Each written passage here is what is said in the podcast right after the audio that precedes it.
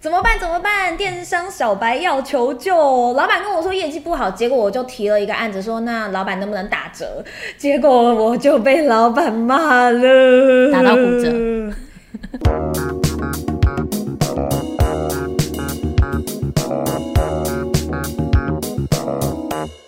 欢迎收听今天的电商，放手一一搏搏，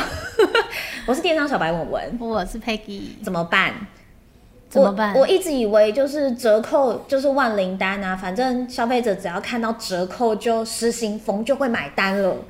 对，没错啊，因为我们自己是消费者的时候，如果看到买一送一，呃，第二件三折，或是呃第二件三折结账满千再九折，我们就会觉得哇，太赞了，狂买狂 狂囤货一番。但是其实，在整体在营运上的话，在零售面来去看，其实呃折扣这件事情不可以常常发生，尤其是呃不应该是被你当成万灵丹，因为呃我们也当当过消费者，现在咖啡买一送一好像就普普通通很常见，对，久了就不怎么会买了。久了就麻痹了，一定要等到买一送一我才会买。或是买一送一再打折的时候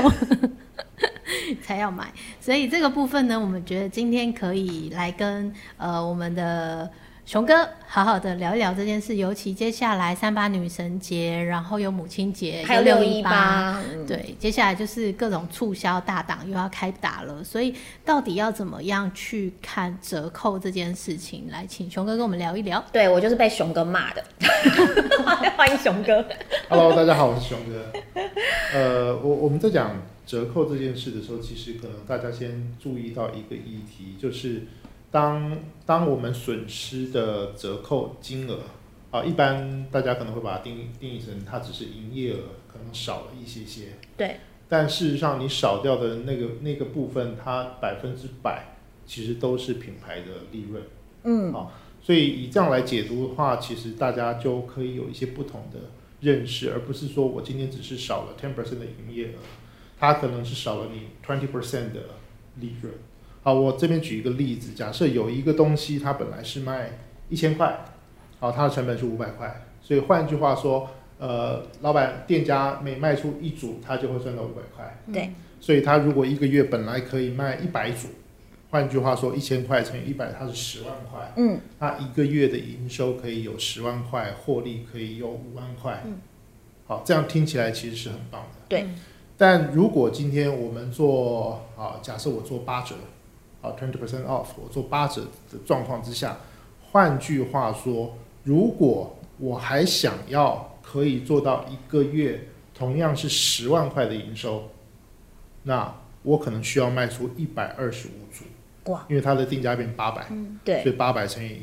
一百二十五等于十万块。嗯，所以原本你只需要卖一百组，你就可以做到十万营收的状况。你现在需要卖到一百二十五组，嗯，你要多卖出二十五 percent。多卖出好像就是一些压力，所以对，所以今天你你去降价以后，它能不能够卖到原本应该要有的营收，这是第一个要去思考的。好，为什么讲第一个？如果我今天真的卖到了一百二十五组，我做到了十万块营收，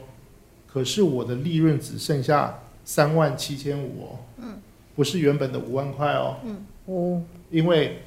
本来卖一本来卖一千块嘛，我对现在改卖八百，换句话说，我每卖出一组，我的获利只剩下三百块。对，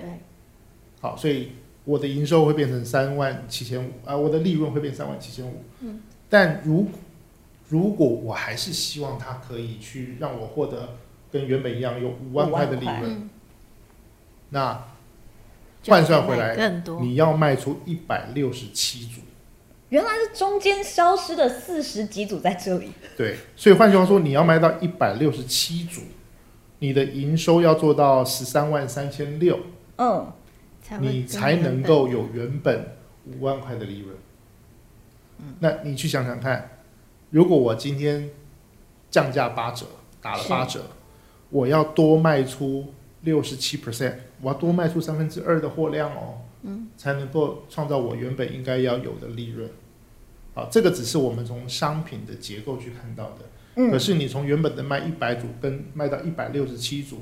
你中间需要的多增加的工有多少？很好多哎、哦包括包你的括进货要变多，要多进一些你的货，包材要变多，囤货的危机你也有的。对，还有你的运费也会变高，甚嗯哦 OK，至你的人力也变高了。嗯，所以为什么我们常讲尽可能不要去做直接的折扣？因为折扣其实损失的是你所有的利润，嗯并不是只是呃有了折扣你就可以卖出更大的量。嗯，好，按照我们刚刚的算法，如果今天我做做完八折，我卖了一百五十株，可能对有些人他没有去实际的计算这些数字的时候，是你会觉得，哎，我多卖出了百分之五十，嗯，所以我的营收增加了。结果没有，对，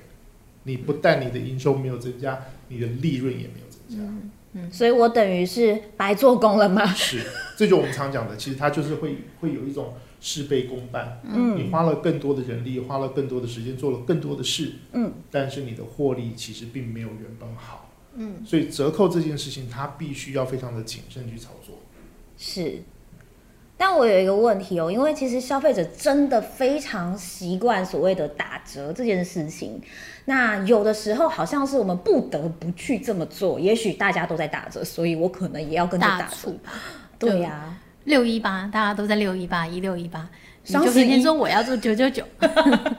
就跟人家不一样了。那这样相较之下，好像我的折扣就没有别人来的这么有吸引力。所以一旦折扣这件事情还要再去跟别人比较的话，我觉得很多老板心里面应该是蛮彷徨的。呃，其实我们回过来讲，就是一般品牌在经营你的商品在销售的时候，其实你必须去思考的是你本身商品的竞争力，你的商品跟其他人的商品到底有什么不同？好像刚刚我们提到的一个状况是，也许我们贩售的商品跟其他同股卖的是同样一样的东西，而别人有的我也有的，对，一样的品牌，嗯一样的商品，那它当然就会遇到价格的议题。嗯嗯那除非你的呃服务可能做得更完整。嗯或者是你的通路的知名度比其他人更高，你有更高的流量，你有更好的口碑。嗯，那当然，你可以呃用相对接近的价格去创造一样甚至更好的营收，这是有可能的。嗯但另外一个状况是，当我们不管是在呃重要的节庆、购物节，其实大家可以去思考的是，怎么样去做到所谓的相对低价，而不是绝对低价。啊，以现在目前市场上大家消费者他很容易透过网络、透过任何的资讯去获得商品销售或者是 promotion 的一些资讯。嗯，所以消费者他他很清楚他怎么去做比价。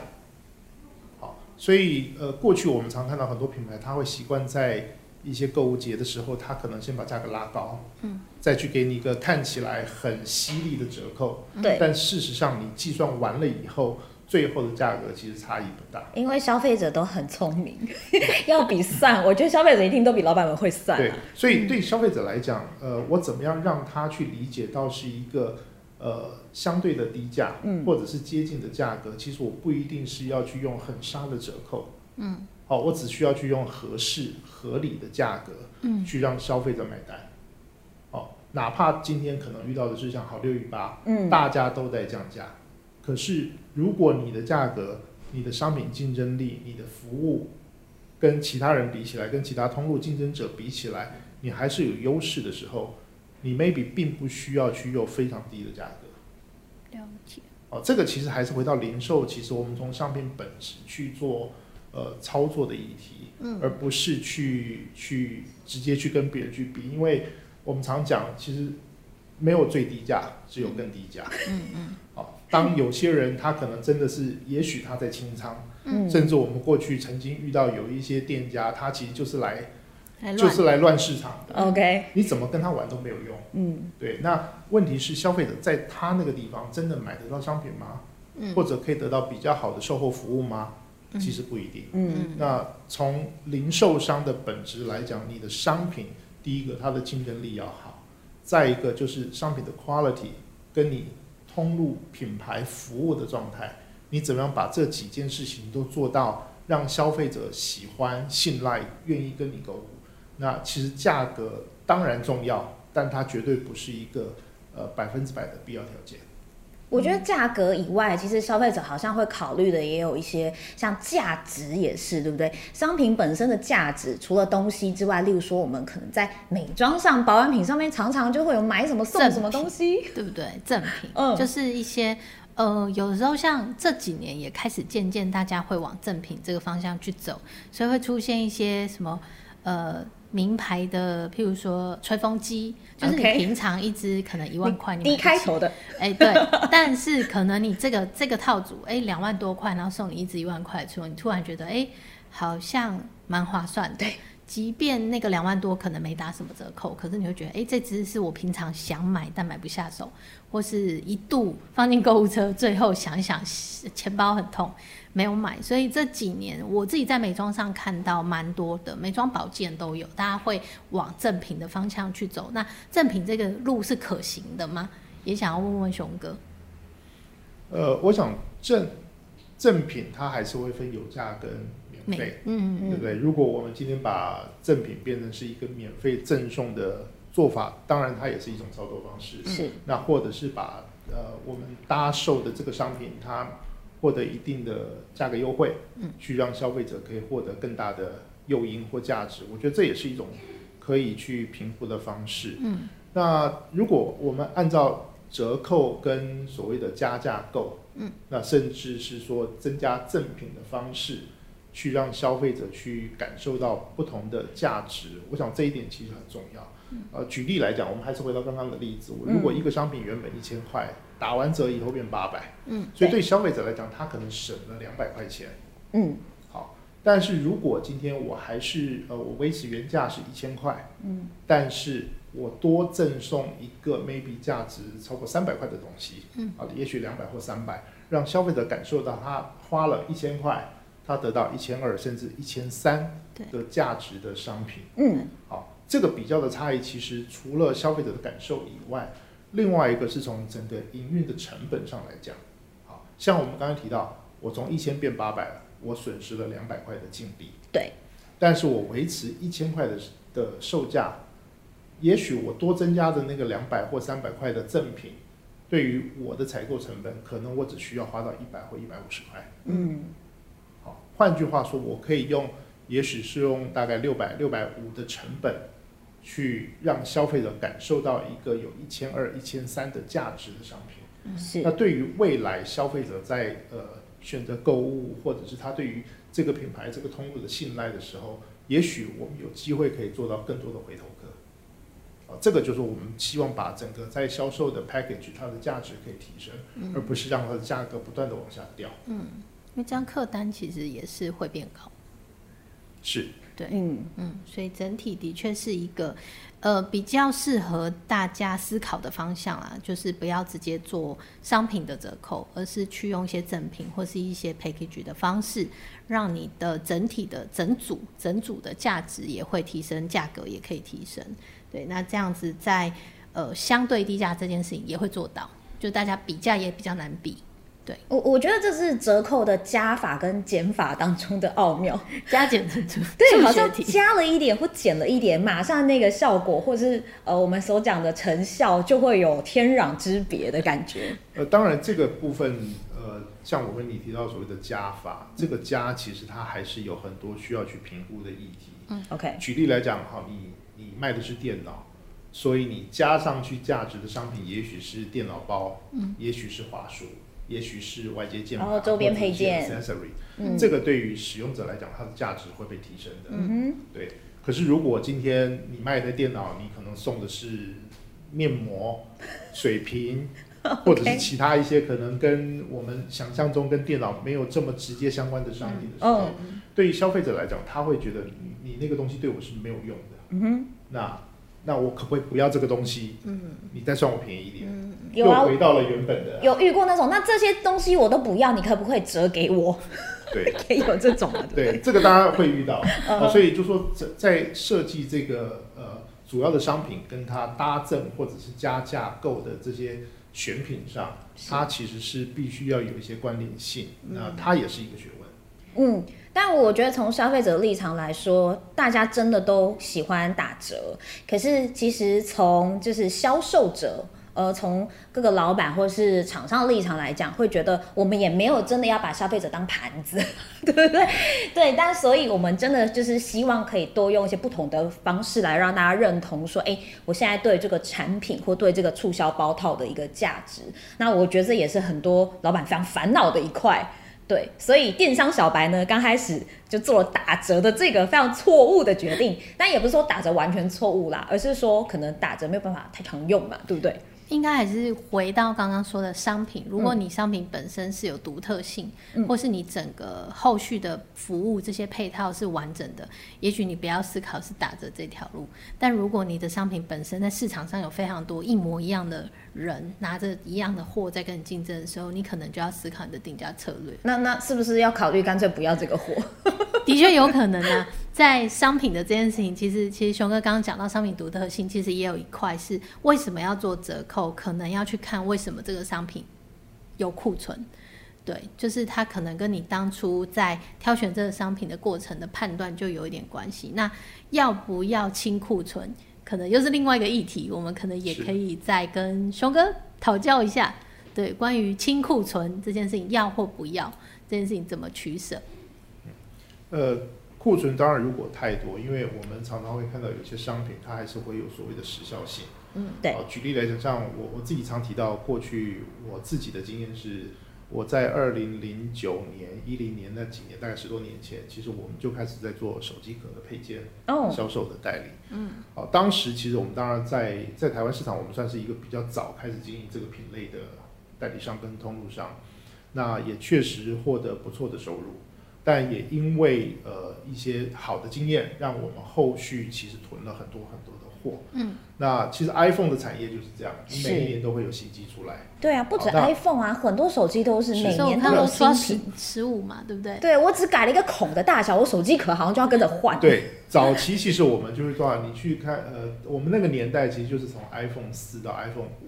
嗯，哦所以它的外形就完全不一完全样不。同对了。，这个大概然后五到六又不一样，嗯，那六七八是一样。对，好，所以我们当时从四到五到六的时候，其实对于很多的代理商或经销商，甚至品牌商，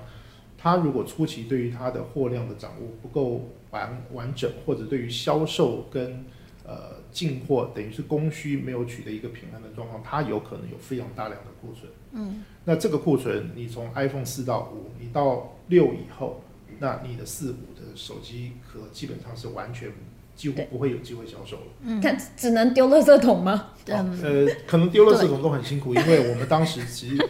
呃，你知道像这种东西，你要报废，嗯你要请大环量保署，你嗯要去找专门做报做回废收的手商机品哇壳，的的厂商来协助，那个是一笔费用。嗯，哦，所以呃，对于这样的商品，它确实会遇到所谓的清仓，嗯呃，库存需要大甩卖，嗯哦，甚至它可能就真的像我们提到的，我最后只能做报废。嗯，哦，那当然就说这个品类商品对于每一个品牌或者每一个产业在经营零售这件事的时候，可能还必须去思考的，就是我怎么样让我的供需可以取得比较好的平衡。嗯，那或者在初期，可能对于一个新的商品你在尝试的时候，我也会建议他可能会采取一个呃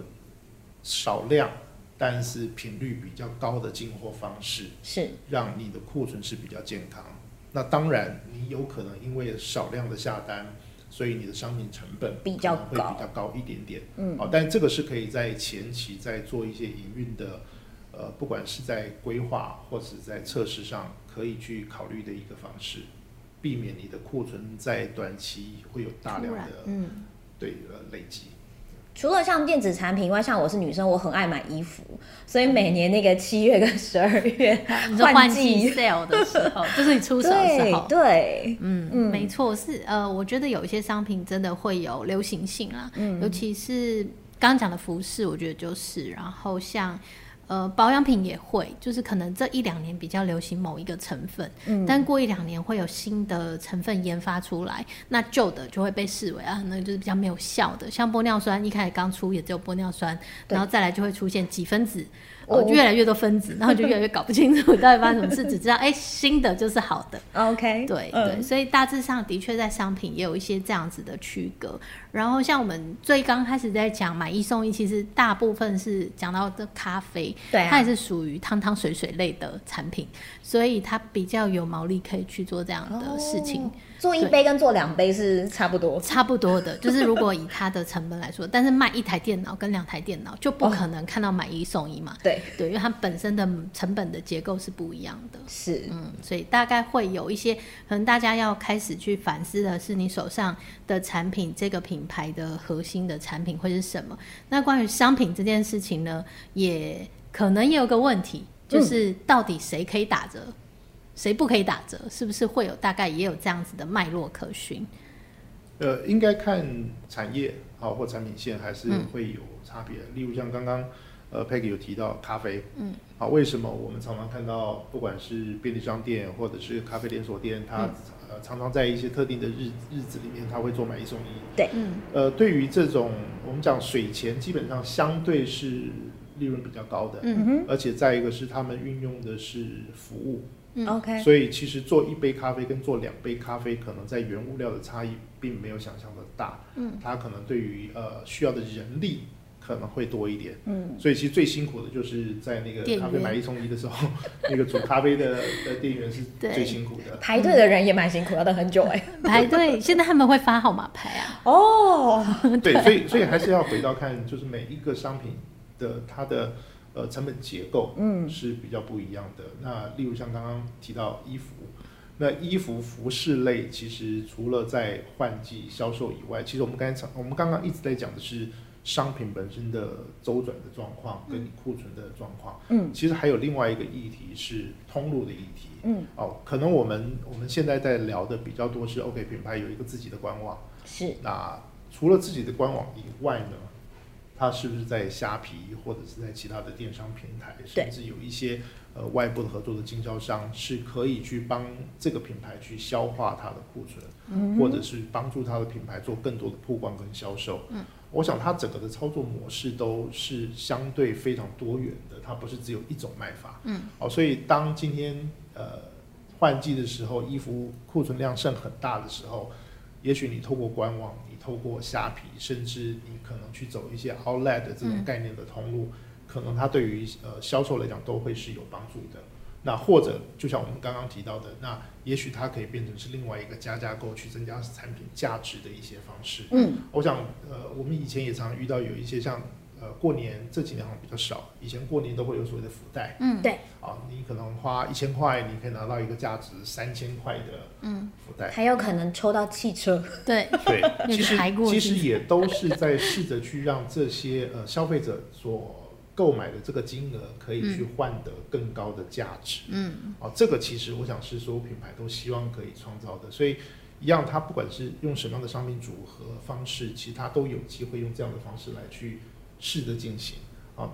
呃，哪怕是已经呃，也许过季节的衣服，嗯，那这个衣服基本上它还是好的衣服，对于嗯很多呃使用者对品牌呃信赖度高的消费者会员来讲，其实他如果可以用相同的金额或者是比较少的金额，可以获得更多的这个品牌好的商品，嗯，其实也是品牌可以去操作的一种方式。讲到这里，突然觉得，诶，对耶！所以其实打折并不是唯一我能够做的方式，其实我好像能够做的还有蛮多蛮多的。当然有很多很多，只是打折是最快的，最可以不要动脑。对， 所以各位销售人员，不管你是在通路还是在电商，最懒的方式就是打折。但它也是最不好的方式啊。嗯，所以真的折扣不是万灵丹啦。如果真的要折，可能还是要选适当的商品、适当的时机、适当的折扣来做，嗯嗯，也许是比较好的。如果你有多想过这一层的话，就不用被老板骂。 好，那以上就是我们今天这一集的电商放手一搏。下一集我们要谈什 么呢？诶，刚才有讲到，就是说什么商品适合拿来做折扣。我自己呀、就是很喜欢某些商品，但那些商品呢，几乎从来不折扣。那这样子也能够卖得出去吗？我觉得呢，这个我们在下一集要好好的请教一下熊哥了。好，如果你店里面真的有这样子完完全全不想要打折也想要卖得出去的商品，我会们来是什看么看商。品？哎，不晓得哎、哦，对，我们来看看一下。像我自己就很喜欢买一件外套，那那外套呢，就是